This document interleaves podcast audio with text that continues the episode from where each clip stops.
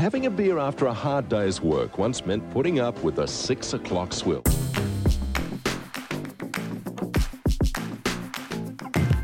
The swill is not only unpleasant, it's also dangerous.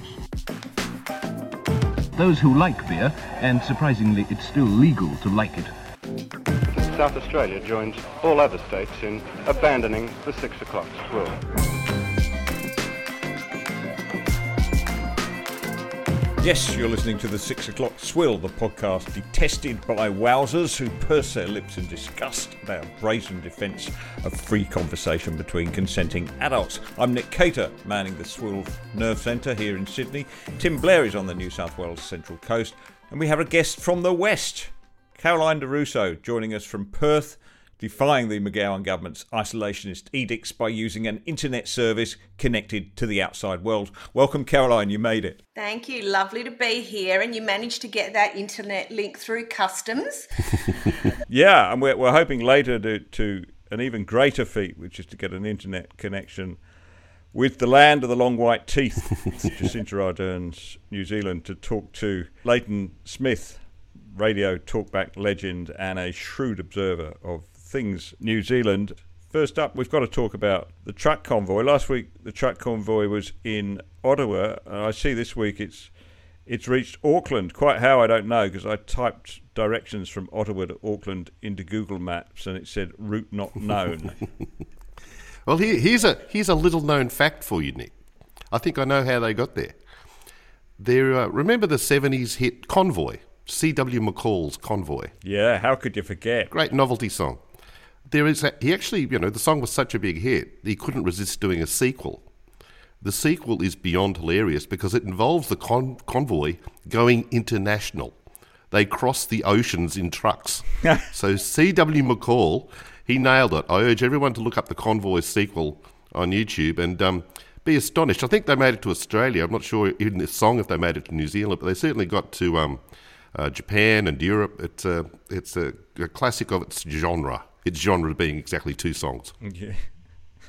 I, you've got to be careful mentioning novelty songs. Fred Pawle the other week mentioned Maxwell's Silver Hammer, and, and it's been going around in my head ever since. Blasting, but uh, uh, um, uh, uh, on this on this uh, on this convoy business, I think I just said Auckland. By the way, I mean it's easy mistake to make. You think Auckland is the capital of New Zealand, but apparently there's a town called Wellington Wellington, named after the, a, a, variety of rubber boot, I think, which is the uh, the capital. Anyway, the convoys reached there with with with serious results. Apparently, I read that um, you know, a, a, naked woman was dragged away by police by her hair in what the police what what was described as the eruption of an ugly incident in one of the in in the in the one of the New Zealand newspapers. I thought a different kind of eruption for them. I mean, the country is usually in a constant state of earthquakes and eruption, but. Uh, yeah, it's a big, big protest. But what does this say, uh, Tim and Caroline? What does it say about the way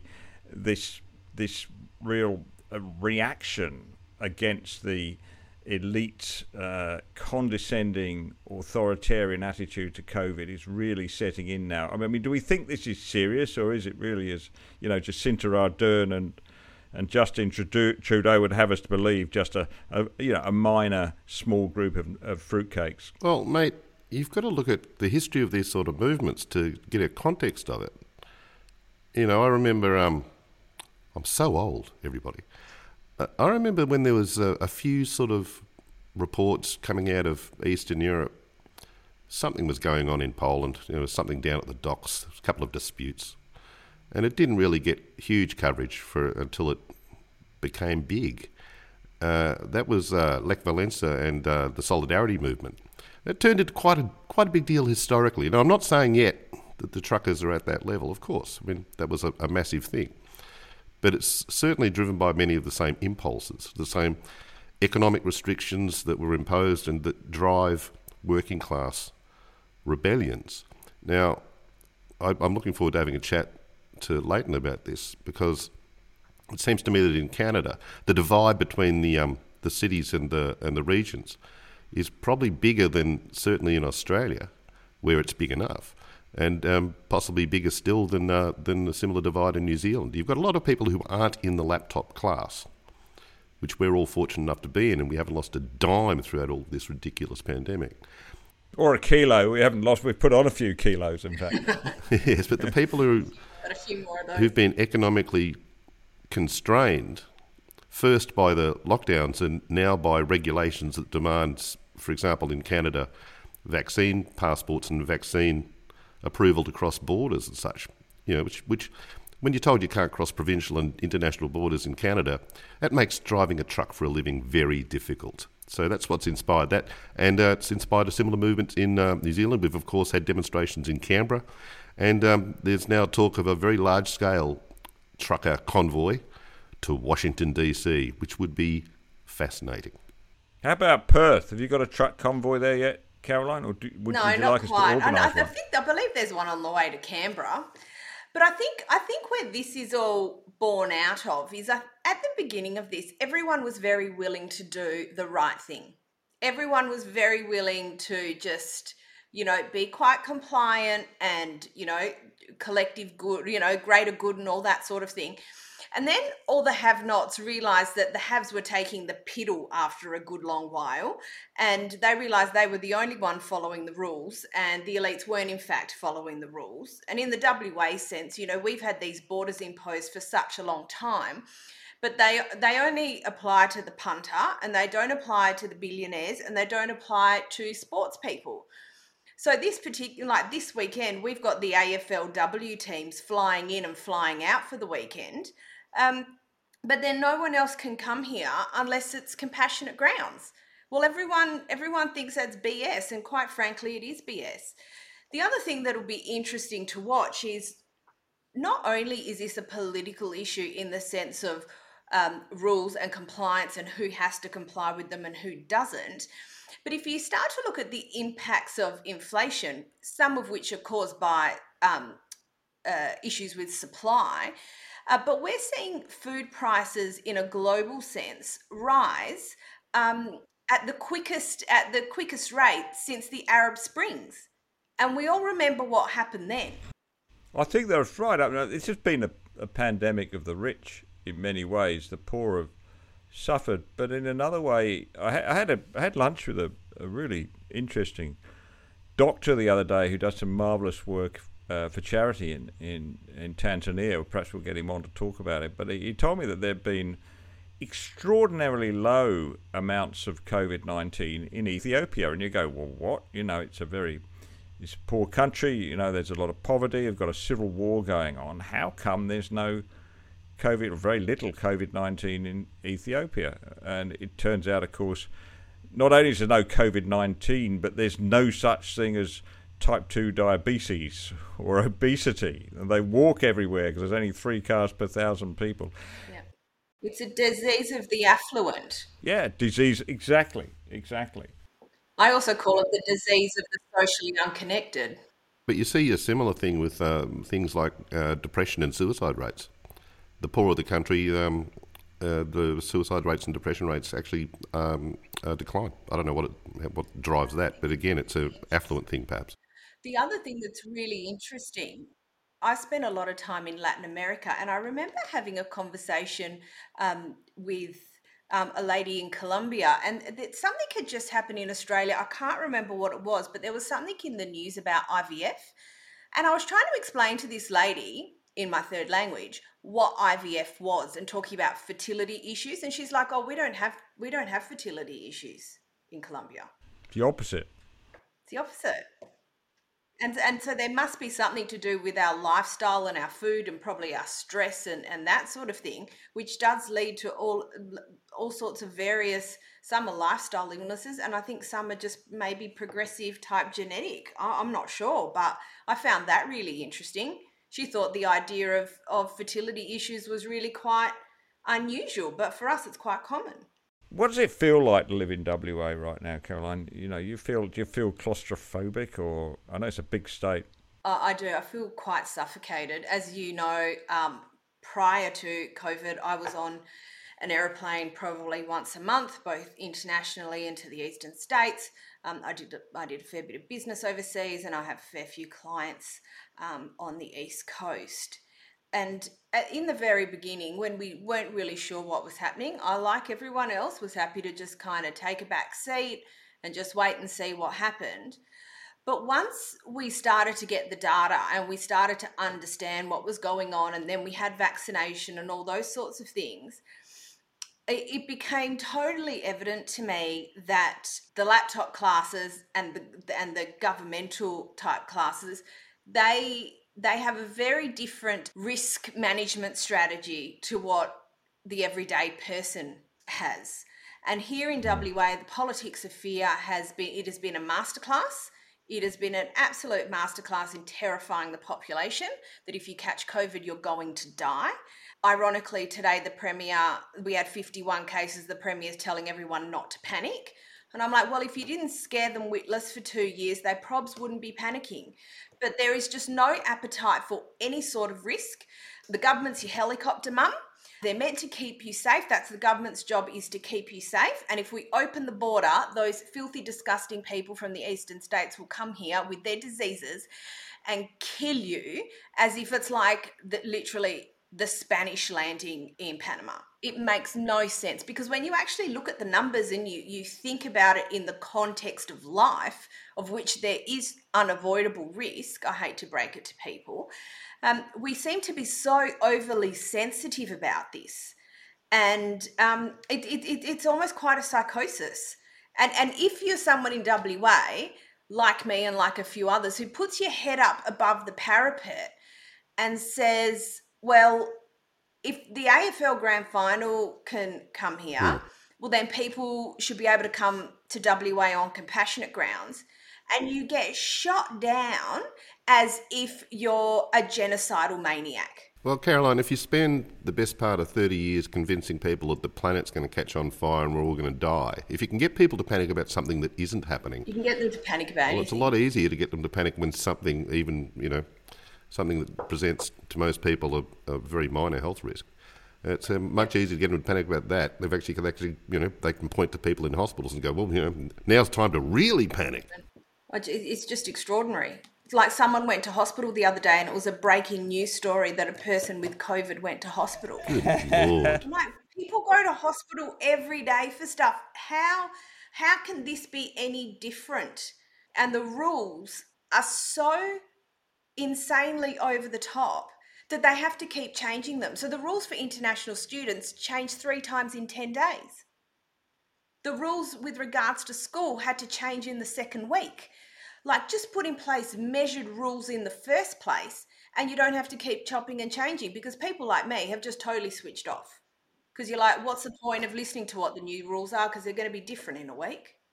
Yeah, look, we are an international program, of course. Uh, we, we we come from Australia, but we cover the world in every in every corner. So back to Canada, it seems like not the whole convoy has made the journey from Ottawa to Wellington. Tim, you picked out this um, clip from the trucking protest. Let's listen to it. So you want? You're telling me now that I should be getting my kids out of town because I'm they're going to get hurt. anything. I'm not the telling you OCMP's that- going to come in I'm here and do what to my kids? what to do. What are they going to? All I what? did was Because the you don't give a shit about nobody. All you care about is your No, paycheck. you I'm sold your soul a long time ago. I have two fact that they put teenagers here that are in my car. Are they in danger? Yes or no? I don't. I don't. I don't. Yes I or don't- no? I don't know what the future brings. I don't. Yourself then. Just to give you some context there, um, the angry, justifiably angry fellow was uh, a member of the, the protest. Uh, the person talking to him was a journalist with his crew from the Canadian Broadcasting Corporation, you know, the, the equivalent of the ABC, the CBC. And uh, he'd turned up and uh, was talking to the truckers about child welfare services moving in, you know, to protect the children who were uh, accompanying some of their parents uh, at the at the protest. And yeah, it turned out, as a lot of people might have expected.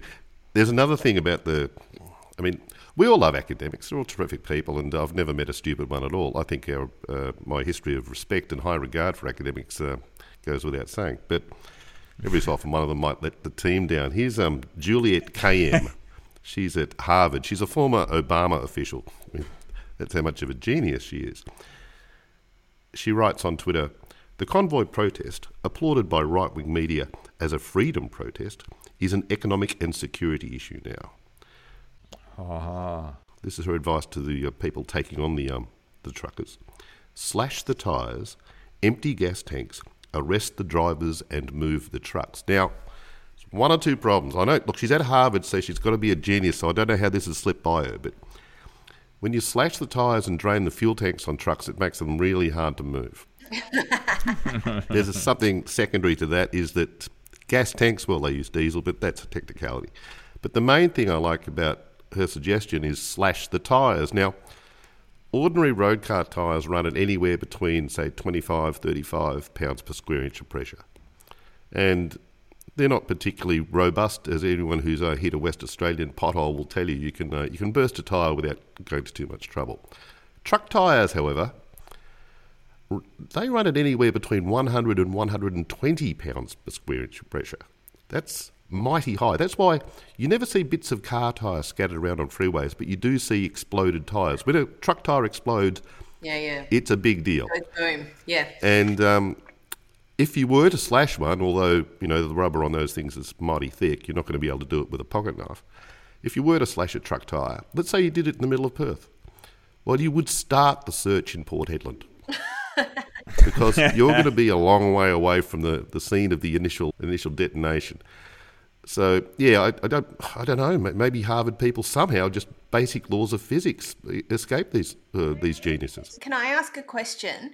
Was there a similar tweet last year when the Black Lives Matter protests were going on in various American cities and stuff was being set on fire and people were setting up camps and all that kind of thing? Carolyn, as I'm sure you're aware, there were people did tweet op- opposition to those BLM rallies, but of course that was only done by racists. Yes, correct. sorry, sorry, I forgot you can only be a security if you're a race. But uh, yeah, there was a, a lot of people who were hostile to them. But uh, no, they were dismissed as the ravings of white supremacists, and uh, and people had their accounts shut down. So yeah, there, there was that. Yeah, I don't know how we we always we constantly think we can play the hypocrisy card and win arguments, and and uh, it constantly just bounces back. Well, that's because they don't care. They know they're hypocrites, but they don't care because they tell a better story than we do. Yes, yes, that's that's a, that's a point. But um, with the Canadians, um, it's it's been astonishing to look at the difference between what people on the ground are doing, the coverage that we're getting from uh, from various outlets online, independent outlets, and the um, the mainstream Canadian press, which is the gulf in perception is is vast and. Uh, it's uh, it's staggering when you actually see interviews with people in the protests and people who live in Ottawa saying that they've never felt safer with all these truckies around.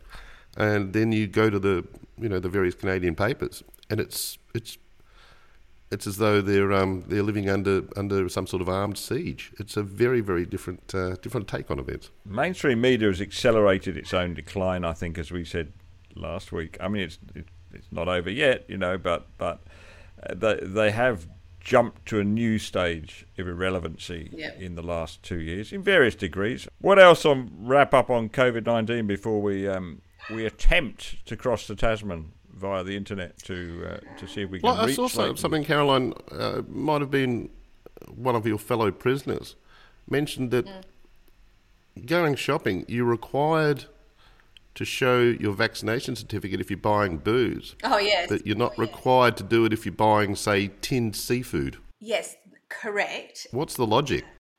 What's their reasoning, Brett? Oh, well, look.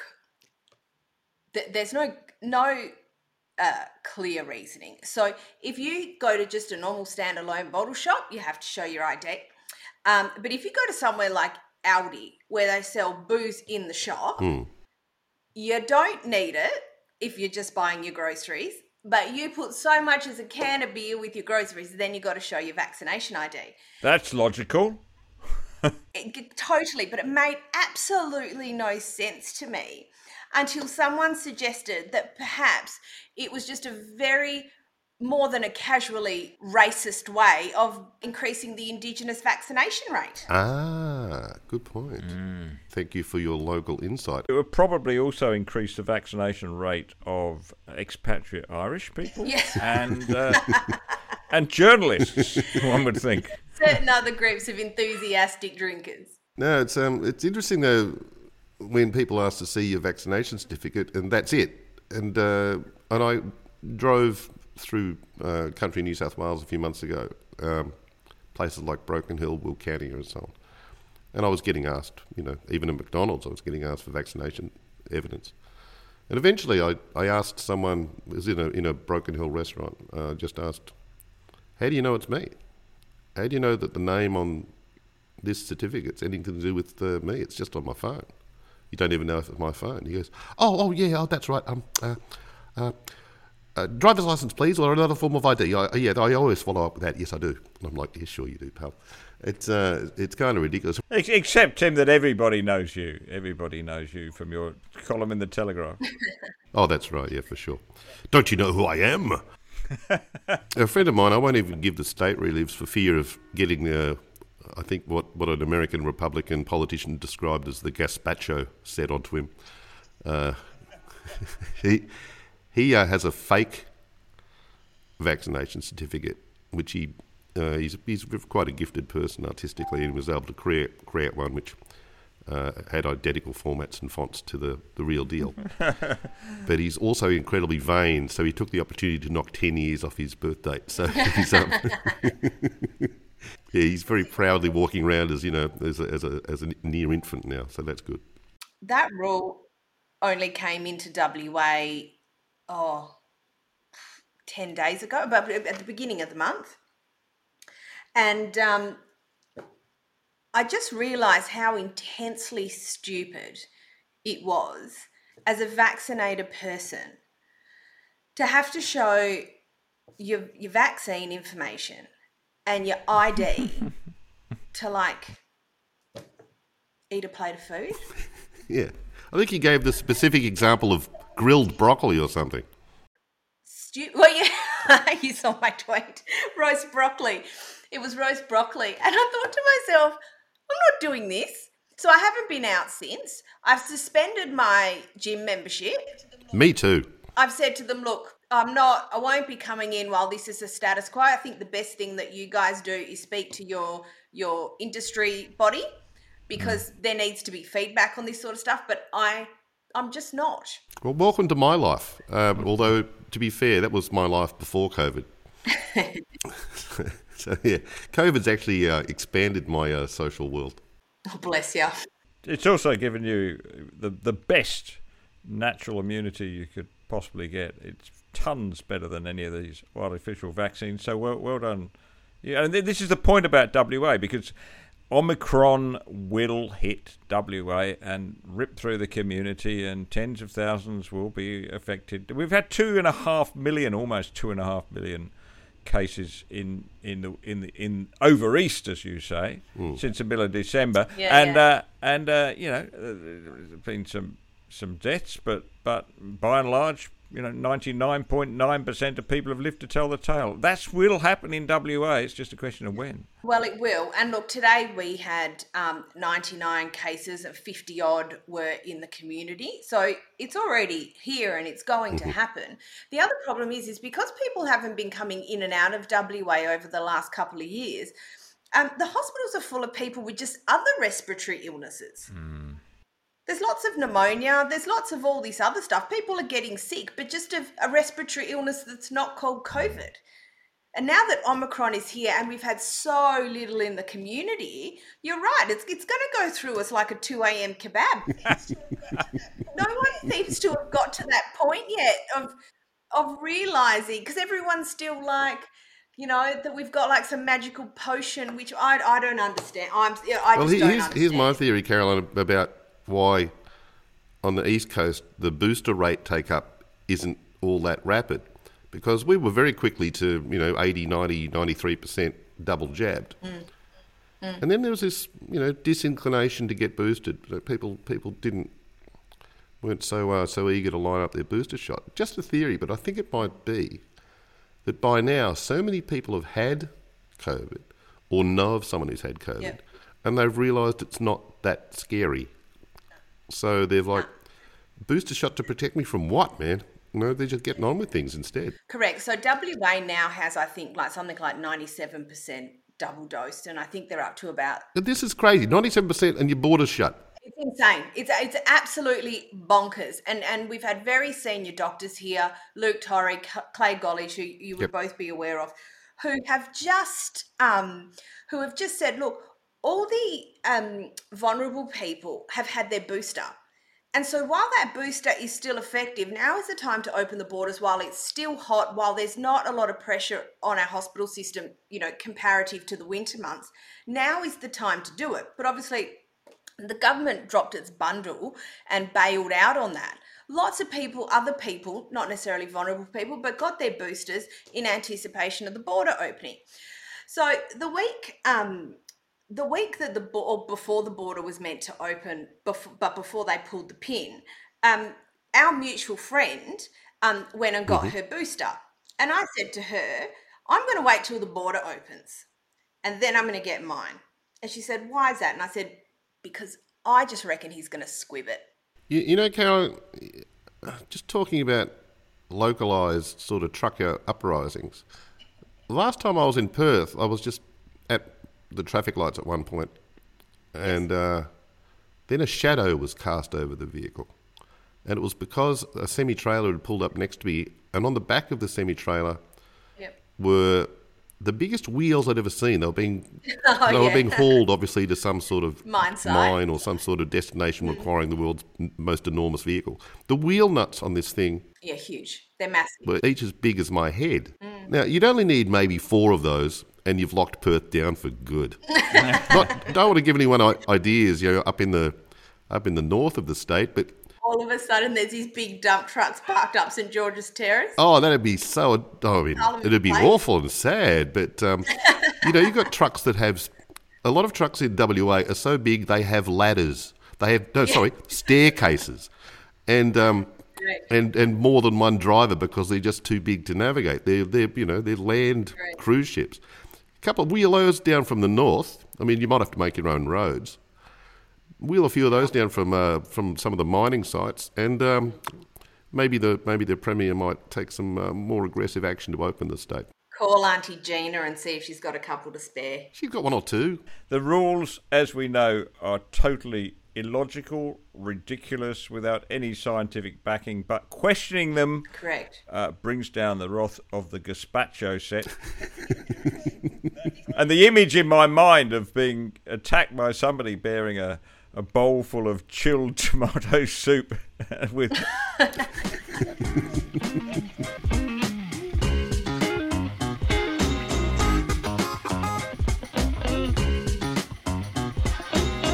Well, the vaccination protest convoy reached New Zealand this week, causing an eruption.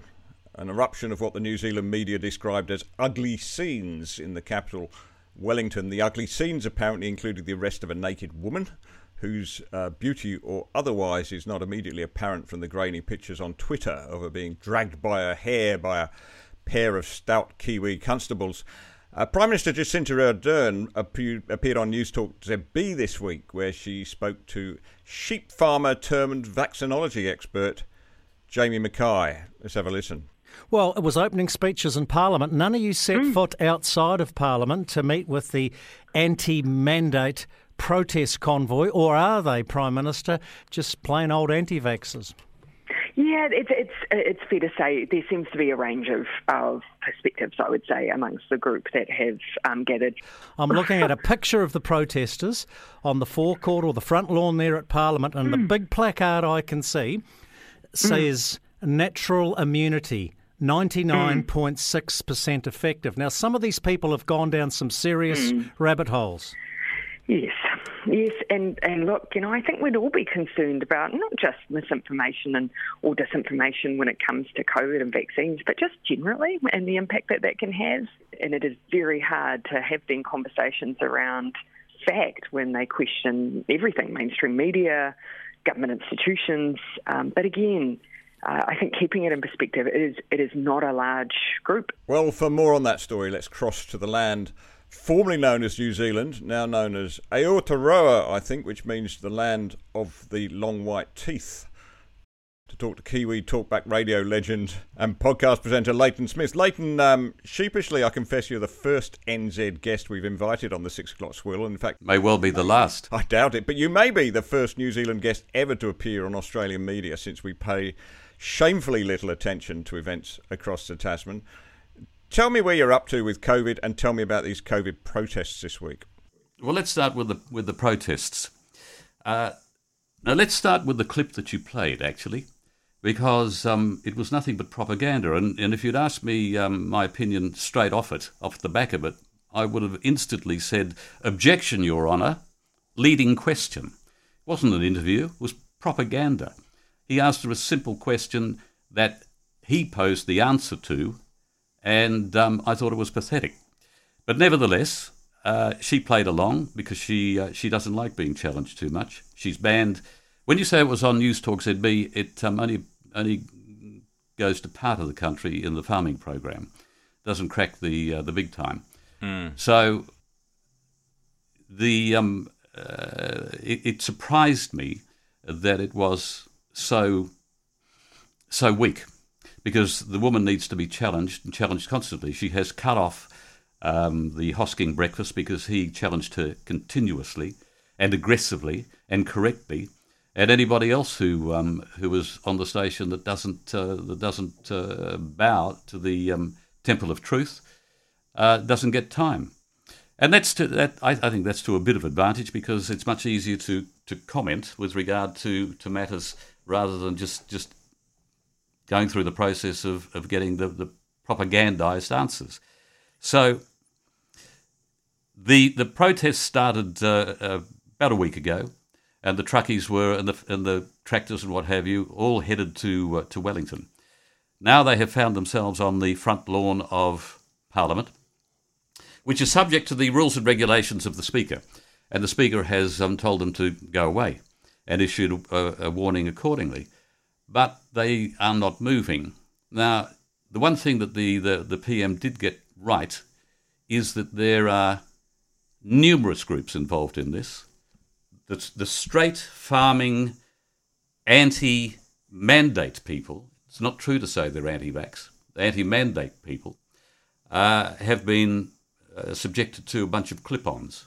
For instance, I looked at a I looked at a video earlier this morning. There's a, a mongrel mob member standing there in, in the crowd.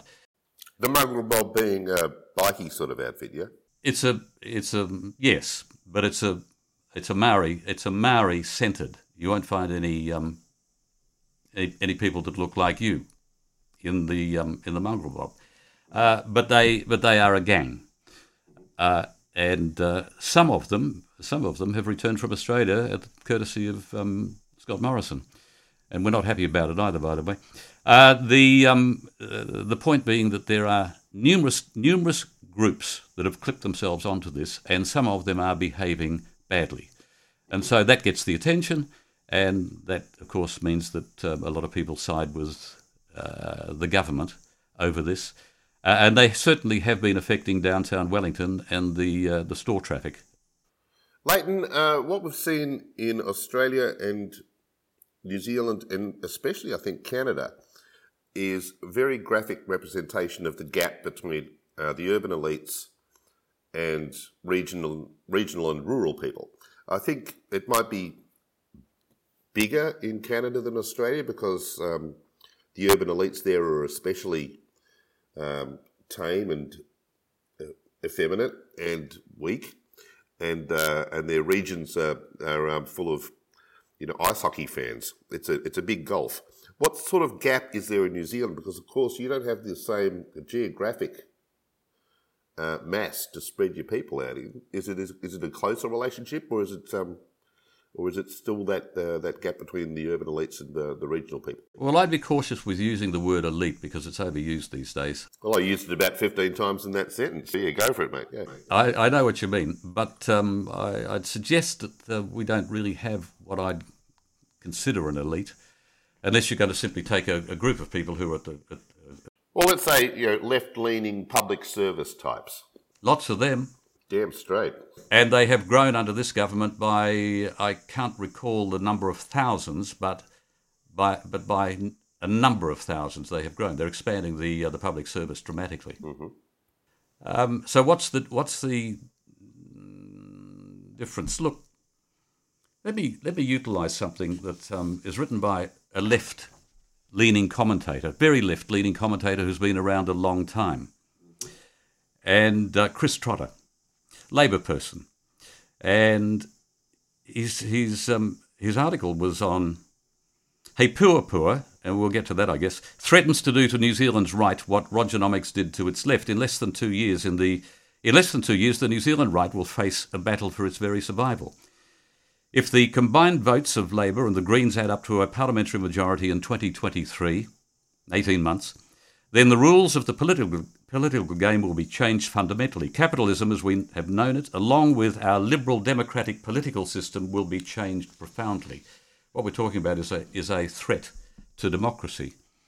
I did an interview on my podcast this week with a retired judge, and uh, the subject was Marxism. It couldn't happen here, could it?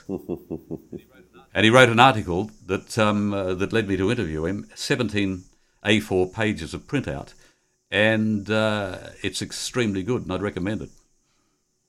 But when it comes to when it comes to trying to get back to your elite, when it comes to the, I suppose the fr- professorships, the universities, um, the public service, um, few a few others, the the gap is wider than it was, as the gap between rich and poor is much wider than it was. I only just discovered That's very significant too in all of this. The tensions um, in that equation are um, significant because you've got so many people who are in the laptop class who may not have suffered at all financially during all these lockdowns. In fact, a, lot of them in Australia have seen their pay be increased, and uh, and then you've got your your into just to make a broad sort of assumption, the tractor and truck driving class, um, they can't go outside.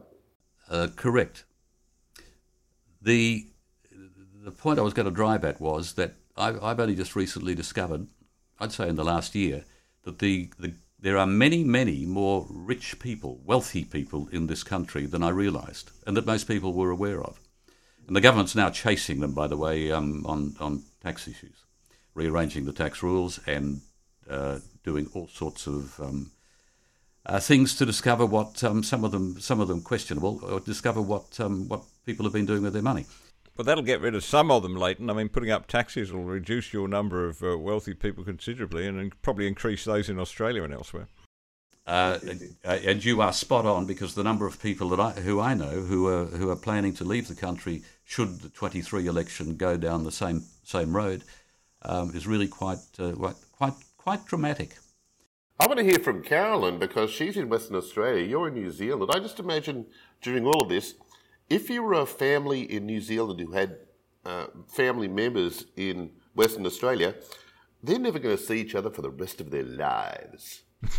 Basically, basically, and actually, it's been really interesting watching uh, the New Zealand example, the the the hysteria around the, this COVID zero policy and and the isolation. I mean, here in WA, we joke about being stuck behind the iron ore curtain, and and we really are. you know, the rest of the country has opened up. There's international flights. Twenty first of February, we, um, the eastern states gets international uh, tourists. And in WA, you can still only return or, or still only come here on compassionate grounds, um, which I find extraordinary. But, Leighton, what I'm really interested in is we've had a real culture here in Western Australia where our leader has almost been deatified. And I, I thought I thought that we were a bit rowdier here in, in WA, but it turns out we're basically recreational hypochondriacs. What has shocked you the most in the mindset and and the reaction uh, to the government's COVID zero policies? What has shocked me most? Uh, I think the compliance that started right at the beginning and carried on for a long time. But over a period of time, and I have to describe it this way over a period of time, people started to get very weary and tired of a prime minister that talks to them like they're kindergarten children and delivers her speeches accordingly. Uh, then, then she started making. Well, she started at the beginning making many wrong calls. Uh, that um, once the vaccination, once you get the vaccination, you won't get COVID. Once you get the vaccination, you won't die. Once you get the vaccination, you won't go to hospital. All of which has proven to be incorrect. But somewhere along that, that route, she made a, a, a statement where she talked about, at a press conference, pulpit of truth. And this is where you will get the truth. This is where you must come to get the truth. Nowhere else. Come here. Trust us. Believe us. And she's proved to be anything but trustworthy and believable.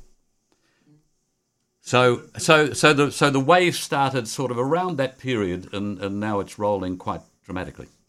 I, I, I, sort of see. I mean, Australia is facing an election this May. Uh, we have a a Labor Party that's trying to run a small target approach that it's not really putting out its agenda, which actually worries me because it seems to me that the the uh, evidence from the US and indeed New Zealand is that if you get a a left, uh, uh, broadly centre-left government elected with um, with no firm commitment to you know economic reform and those sort of things that your Labor governments have done in the past and so have ours, then they're going to drift to the left. And uh, you know, with Jacinda Ardern, it's not just COVID, of course. Uh, you know, she's run a whole uh, woke agenda, which uh, I think may have escaped people here. I'm just going to play a very, very short clip uh, because this kind of surprised me. This is Jacinda Ardern at the start of a press conference. Uh, I might play it twice because it goes very quickly and you kind of miss it, but let's have a, a listen Kia. Good afternoon. First, um, to the week ahead. I'll just play that again, and then perhaps you can translate it. So this is uh, the the prime minister of an English-speaking country addressing a largely English-speaking population. Kia. Good afternoon. First, um, to the week ahead. What was she saying, and what, what does it say about the approach she's taken?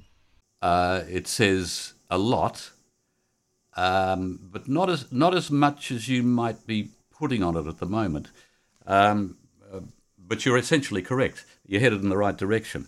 A lot of people do it uh, when they're making speeches. When they look, you've got uh, you've got over there now. You've got um, the beginnings of a of a talk or a lecture or a welcome to a function, mm. with people saying we're standing on, especially university folks. We're standing. We're we're we're, we're grateful to be standing on the ground of the, the what's your name tribe, whatever it might be, etc., yeah. etc.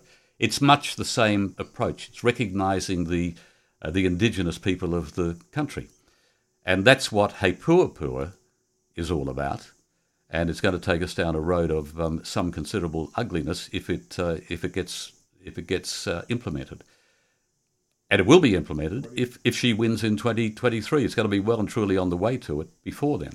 And what's at the end of that road? Well, there's a, there's room for discussion there, because I've been talking in Marxist terminology about where where things are going. A very good friend of mine who um, is far more knowledgeable than me, with much more experience in the area of politics, um, said to me yesterday that um, he's not so concerned about that. Uh, it's more the future of democracy that he's worried about, and he's very, very worried about democracy in the country whether it's Marxist or whatever it might be, and how it ends up. It's going to be something as um, Chris Trotter, as I read a moment ago, says is um, is going to change dramatically. Leighton, how are the polls looking for Jab Cinder at the moment? She is she has plummeted in the polls. She has, mm-hmm.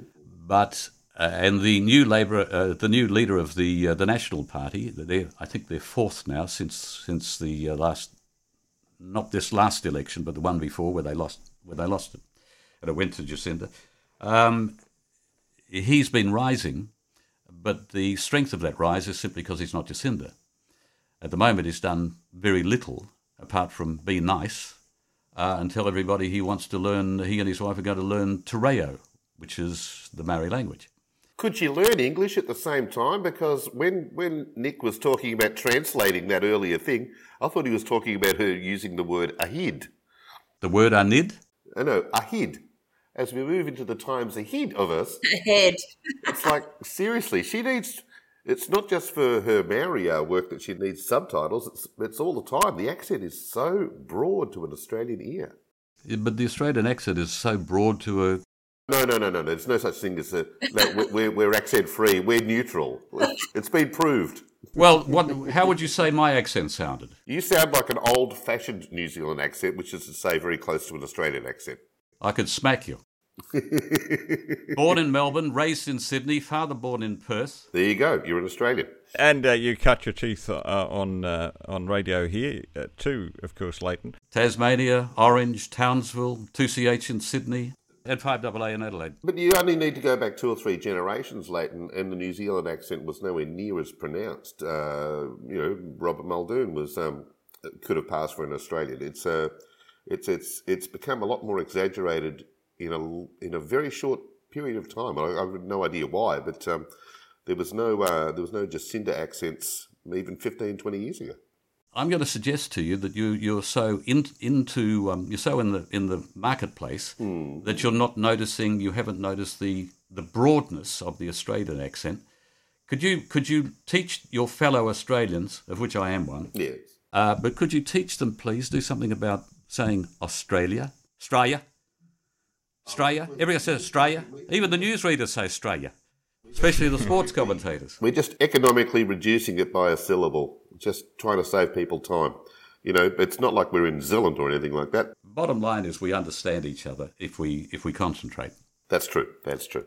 Although I don't understand how, in both of our countries, the Conservative parties are taking such a weak line against the general uh, left wing consensus on COVID or anything else. What's the strongest sort of Conservative element? And this is seen as well in Canada, by the way. What's the strongest sort of Conservative response been to Jacinda and her various directives and orders? Well, there's been a, a considerable growth in um, in me, online media uh, with regard to the, the situation. It's, I mean, it's it's it's got an ascent like that, with different folk, different people setting up sites. Some very intelligent ones, some very well educated ones, uh, and some very experienced ones amongst them, because there's some rubbish as well. Uh, there's a few rabbit holes, but um, so that's that's one. The the National Party has been struggling, in my opinion, uh, has been struggling with an identity for a number of years. They don't really know who they are anymore. It's been a long time since I've heard a, um, a thumping speech talking about talking about freedom and liberty and um, independence and self uh, self self care. Yeah. Uh, the the run started in the 2005 election when Helen Clark regained uh, the the uh, Treasury benches when it was expected that she wouldn't. Uh, right at the very last moment, she pulled a couple of rabbits out of a hat and um, and swung the uh, swung the result. And they were one was working for families, which which had to do with social welfare, and and included went right up to include families earning one hundred and twenty thousand a year.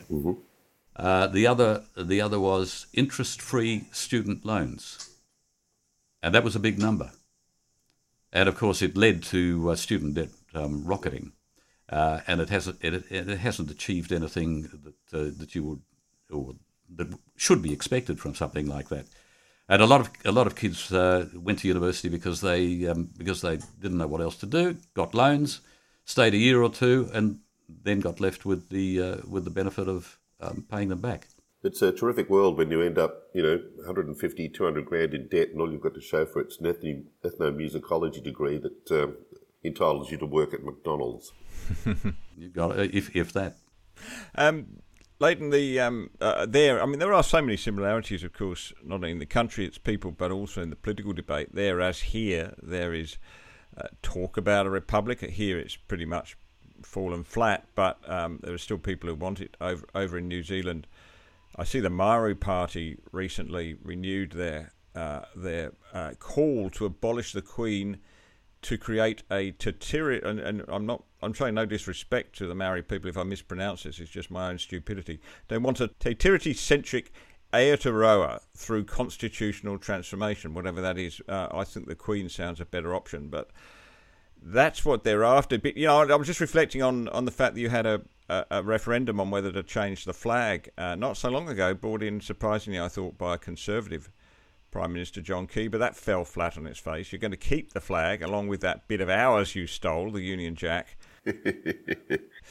uh, but, you know, it, it, when you talk about it, does this reflect the fact that most people are far more conservative and um, and respectful of, of your traditions and cultural origins than you would think from you know what you see on um, in the media and in Parliament. I've got to say, I've got to say, there's a big division. It's a growing division. Uh, you've got uh, you've got some who are dyed in the wool royalists. Uh, quite a quite a lot of them, but I think um, that I would reflect a reasonable view if I said that um, when Charles becomes king, that would be a really neat time to get the hell out of there. But I am not a Republican. Um, and I think that you've got to be careful, as the saying goes, you've got to be careful what you wish for. The, the thing that I'm um, more broadly con- well concerned about and, and how we get to this point is I don't quite understand the mindset and you'll forgive me for using the term I suppose that that Anglo sense of, of collective guilt um, around, well, we have it in Australia and, and I, I, assume it's the same in New Zealand. You know, I, my, my family's Sicilian, my mum's Sicilian. So if you want to talk about invasion and rape and pillage and whatever, I mean, we've had it all. We, we just round it all up together and call it culture and, and go and make money off it. Um, why, why is there such a sense of, um, like a cultural shame that and, and this is almost to all three of you because I culturally I don't understand it. Why does that cultural shame exist in relation to um, the Westminster system, liberal democracy, and, and the institutions that were brought here? Can I suggest it's got everything to do with the long march through the institutions? Hmm. Yeah. Great question. Very good question. it's one that um, frustrates me because um, there aren't enough people paying attention to it. But the Marxists have reached here well and truly in the education system. The politics, the, the political parties have changed. Labor has, has is, is no longer Labor. Um, it's um, it's swung very hard to the left, uh, and you've got to remember that Jacinda Ardern was uh, in 2008. She was the president of uh, the International Social Youth Organisation. When you say, by the way, that Labor has, has gone further to the left, in previous generations, that would have meant further to the working class, further to uh, uh, the marginalised. Yes. But nowadays, of course, to go further to the left means going towards a wealthy, woke class of Tesla driving dipsticks. It's, uh, it's, it's a very different sort of structure these days when you say going further to the left, isn't it? Look, I accept it. I accept that you're right, but I don't think you're right here. Oh, really? Best example I can give you is um, I know a couple of people, one in particular, who is a very wealthy individual, mm-hmm. who was a major supporter, financial supporter of the Labor Party, up until about a year ago. Uh, and he has turned tail and run and is now donating elsewhere. That's a prime example of, of the sort of change that's been introduced by this present government, particularly its leader. And what was the incentive behind that shift uh, of your friend? Social issues, mm-hmm. um, and the enforcement of unwanted change are in certain areas of life, but very broad, broad spectrum. Mm-hmm. Um, if we move this conversation now just a little to he pua he pua pua he pua pua, which sounds disgusting. Sounds like a drink you order at a at a tiki lounge. Before that, anybody heard of Three Waters? No. Three Waters is, is, is the first move. Three Waters is the government taking off the, the intent to take off the councils of the country that the, the, the people run and own. That's the local government, the councils, yeah. Local government, all the assets and ownership of water. Three waters being, being drinking water, sewerage, and drain water. So it is a cocktail you get at a tiki lounge. I, I, I don't drink cocktails, so I wouldn't know. But But, but that is terrifying because the minute that you split those riparian rights from the land rights, land that fundamentally um, affects the value of the land and it fundamentally affects property rights. Yes, it, it affects a lot of things. But there's, but there's even more. Nick mentioned the Maori Party earlier. Maori Party's got two members. That's it. They did have more in the past, but it's it's been it dis, it disintegrated, but came back at the at the um, second to last election. They've got two two members in Parliament. That's two out of 120.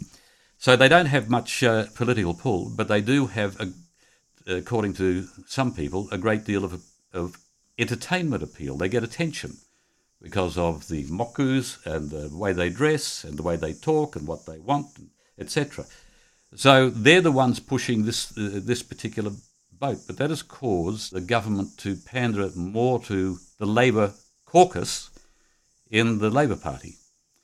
Leighton, there's a lot we could talk to you about, but uh, we've uh, run out of time. I don't know when the borders will open between Australia and uh, and New Zealand, but let's hope it's while we're still young enough and healthy enough to enjoy solid food, so that we can sit down at a good restaurant. And indeed, uh, the Leighton Smith podcast. Uh, is well worth listening to. Um, if you want an idea how good it is, listen to the, one of the recent episodes. I think the one before last, wasn't it? Dr. Scott Atlas, the yes. former health advisor to Donald Trump. That's worth the price of admission alone. Thank you for your podcast and thank you for joining us today on the six o'clock swirl. Can I just say one more thing, please?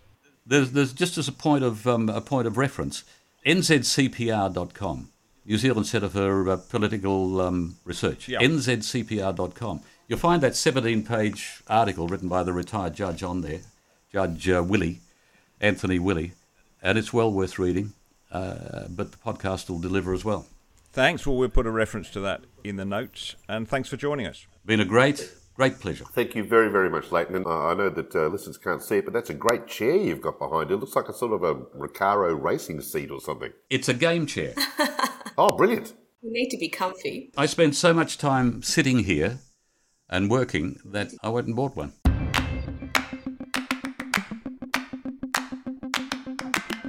Kia ora koutou katoa. Good afternoon. First, um, to the weekend. ahead.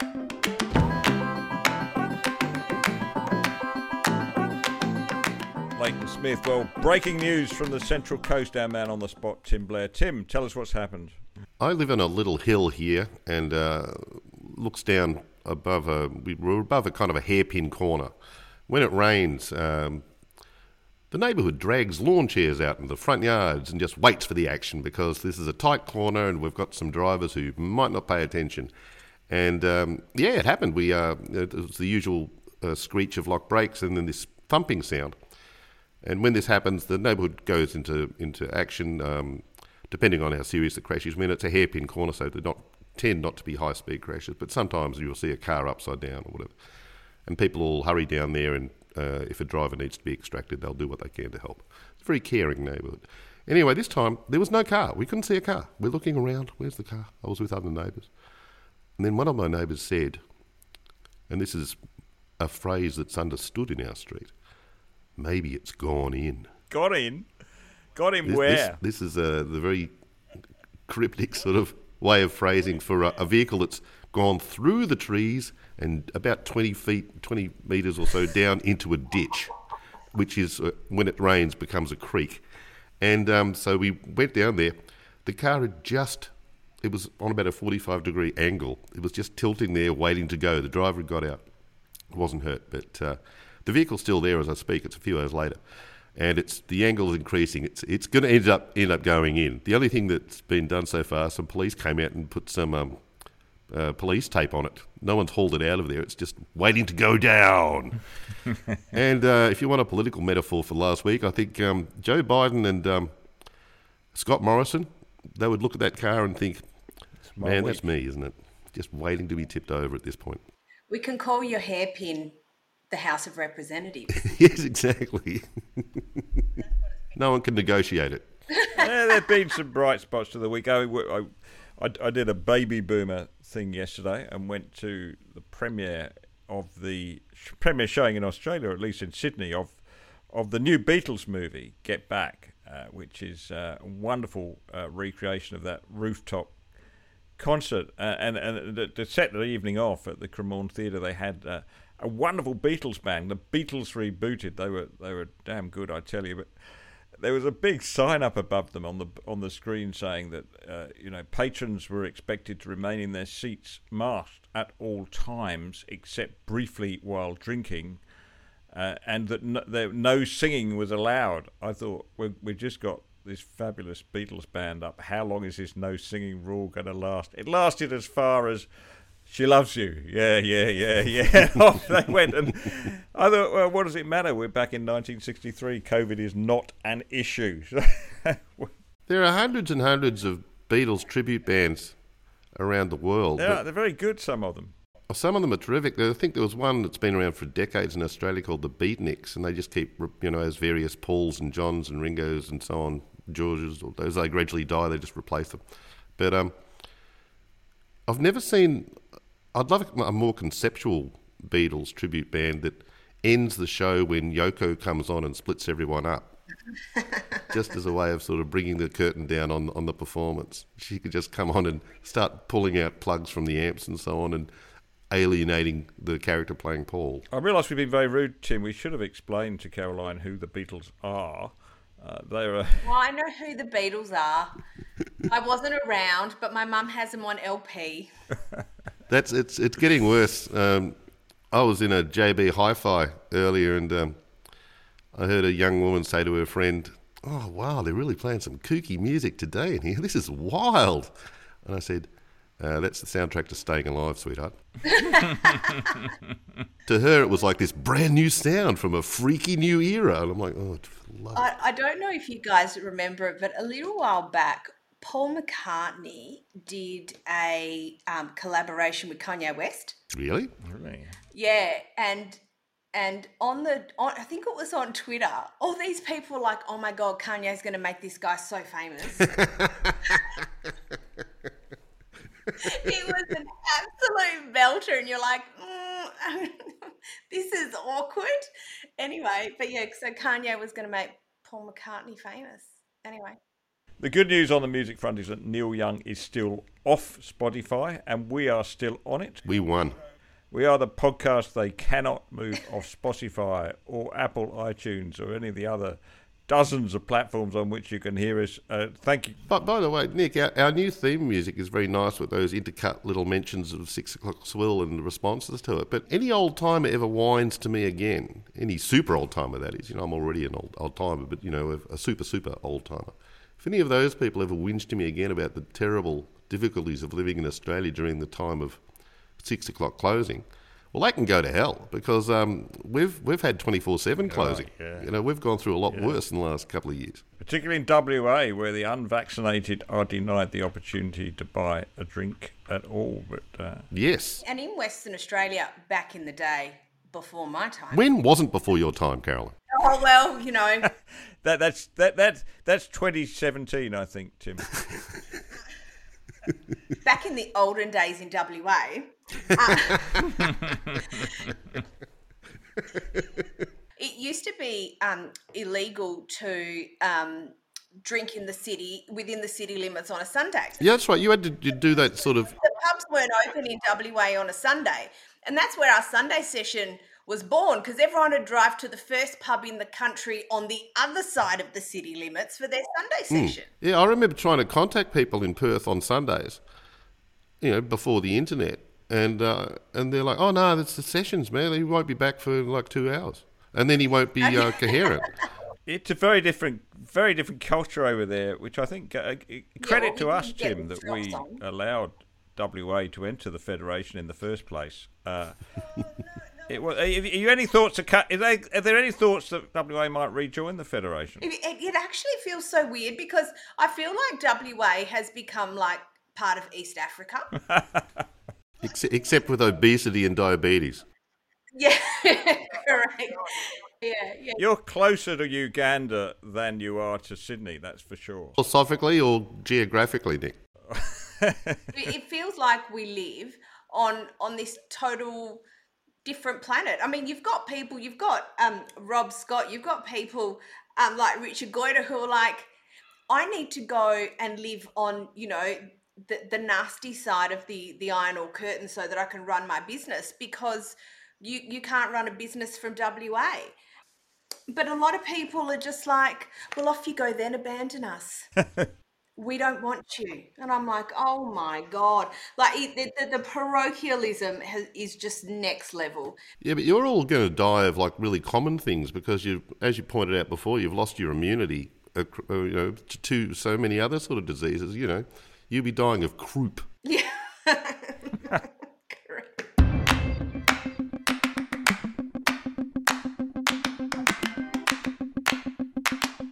you seen that marvellous show Muster Dogs on the ABC on a Saturday? No, night? well, it's on the ABC, so I haven't. No, is it good?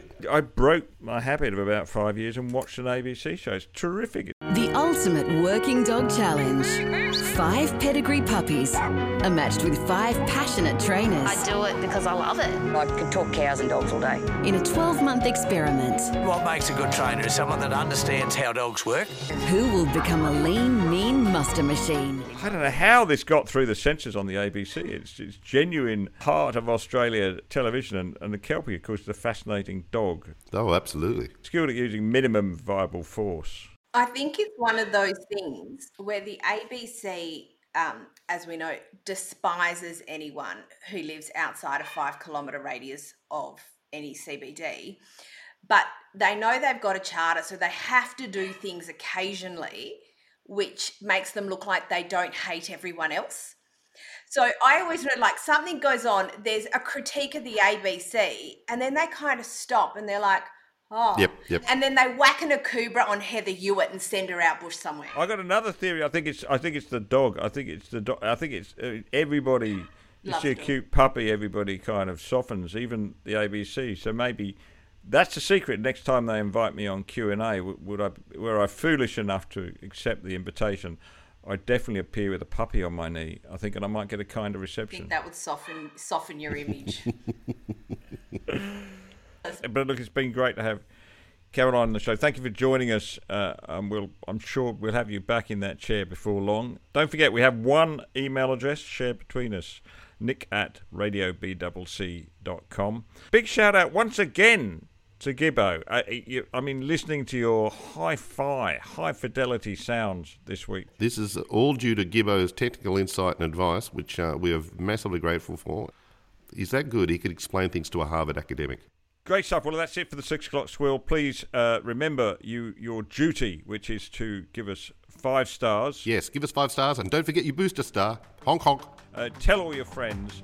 Uh, click on the subscribe button and uh, join us again next week for another edition of the six o'clock swill. Bye, gents.